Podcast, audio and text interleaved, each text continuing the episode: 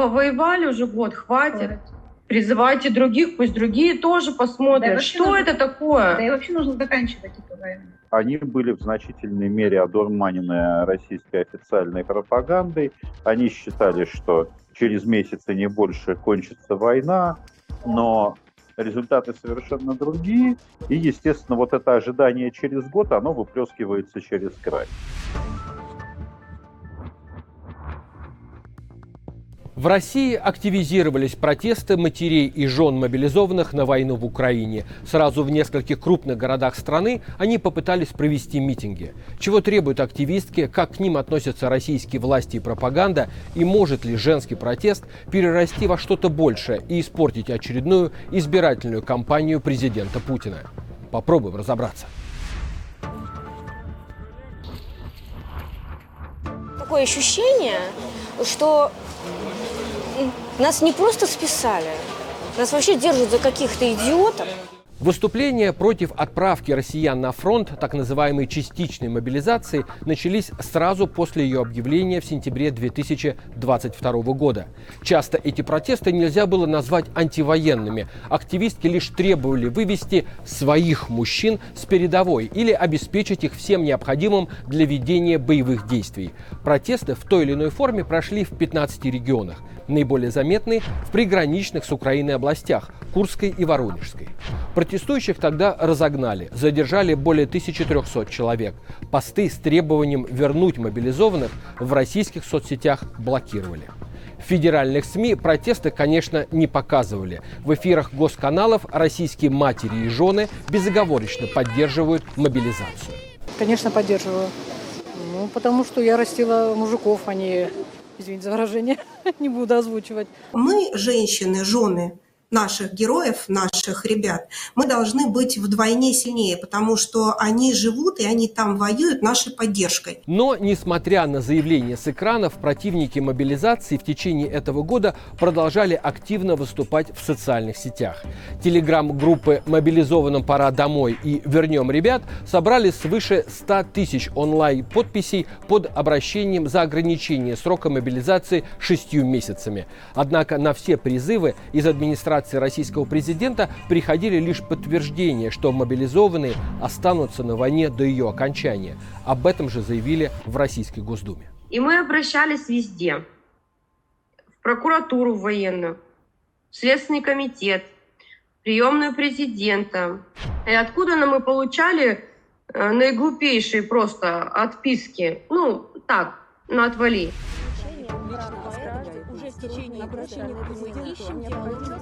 В конце осени две тысячи двадцать третьего, спустя год после объявления частичной мобилизации, протесты из соцсетей снова стали выливаться на улицу. седьмого ноября в Москве около тридцати женщин пришли на митинг коммунистов и развернули плакаты с требованиями вернуть своих мужей домой.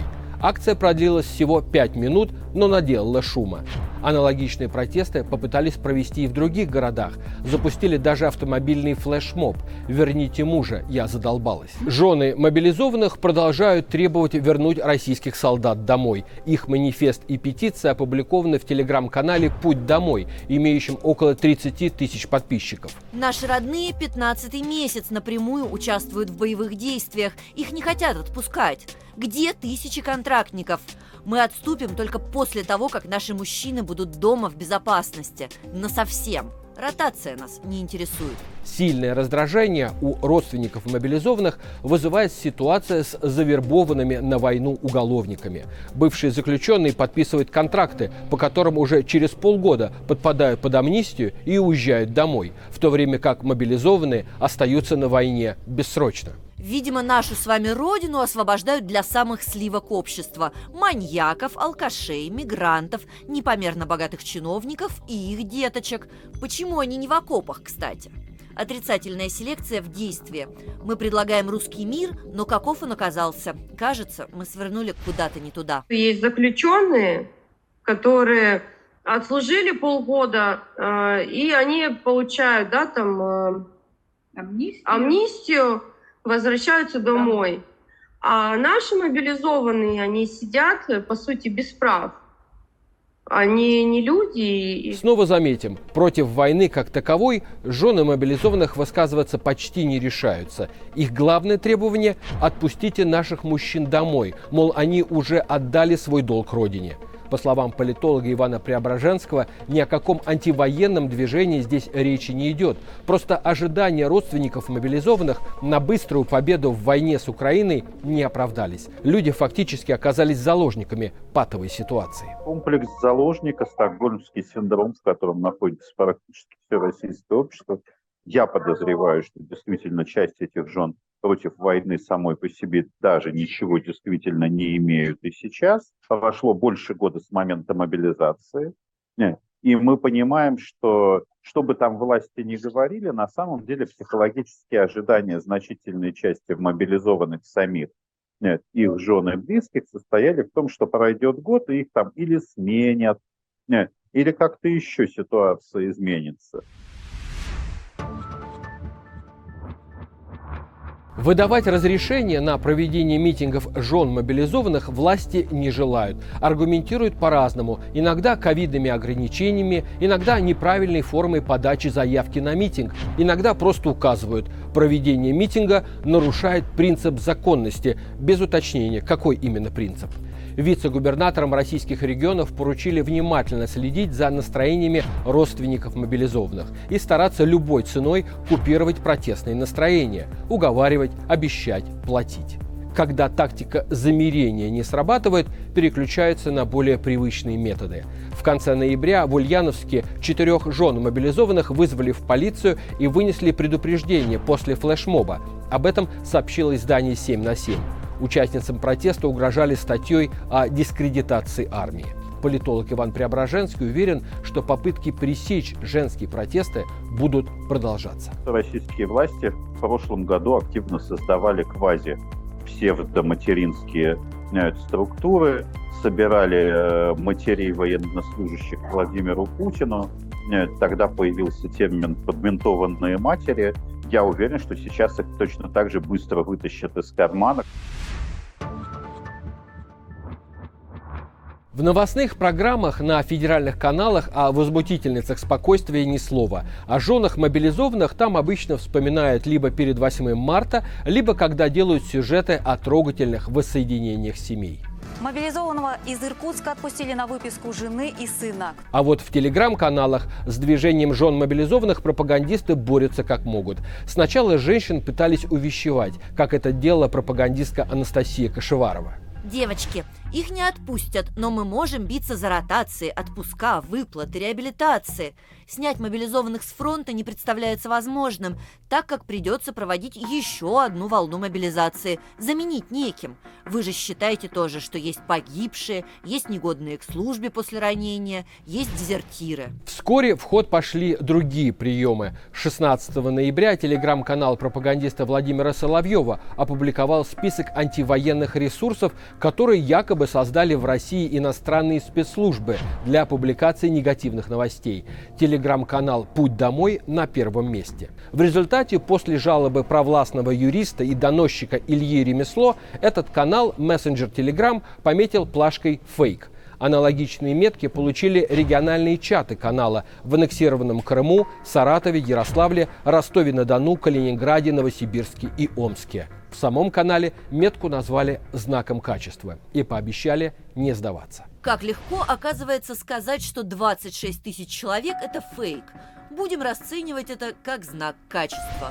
Протестные чаты атакуют боты, а провластные телеграм-каналы не устают публиковать расследования, согласно которым жены мобилизованных якобы не настоящие, а их протесты подогревают то ли из-за рубежа, то ли сторонники Навального, а может и вообще, все они завербованы Украиной. Настоящим женам мобилизованных не пришло бы в голову делать петицию на зарубежных сайтах, в этом нет никакого смысла. Скорее всего, это результат работы ЦЕПСО или ФБК. Золкин. Представители СБУ, которые координируют солдатских матерей, они напрямую управляются Золкиным и рядом СБУшников. Подобные обвинения активистки категорически отвергают. Мы обычные женщины, и не надо нам говорить, что мы там приспешницы Навального, что нас спонсирует Ходорковский. Ничего подобного. Женщины планируют продолжать задавать неудобные вопросы власти, в том числе и Путину, записав для него личное обращение. Нас много, и будет еще больше. Нас не интересует раскачивание лодки и дестабилизация политической обстановки. Мы – путь домой. Мы настроены во что бы то ни стало вернуть наших мужчин. Решение было принято неправильно. Это, не, на, это, это не, не наша война. война. О том, что война не нужна, женщины России уже заявляли во всеуслышание в середине девяностых во время боевых столкновений в Чечне. Тогда женское движение «Комитет солдатских матерей России» сыграло значительную роль в нарастании антивоенных настроений в стране. Избежать повторения подобной ситуации власти пытаются любыми способами, считает наш собеседник, политолог Иван Преображенский. Неизбежно такое движение все равно будет разрастаться. Неизбежно будут появляться новые организации, но власти реагируют очень и очень эффективно. Так и сейчас они старательно дискредитируют подобные движения, а потом уничтожают их, как это произошло с комитетом матерей и жен. Говорить о том, что движение матерей и жен мобилизованных станет мощной антивоенной силой, пока не приходится, несмотря на радикализацию протеста и открытое проявление недовольства на улицах российских городов, численность этих групп по-прежнему невелика. Однако, чем дольше длится война в Украине, тем сильнее в российском обществе от нее усталость. И, возможно, голос за прекращение бессмысленной бойни будет звучать чаще и громче.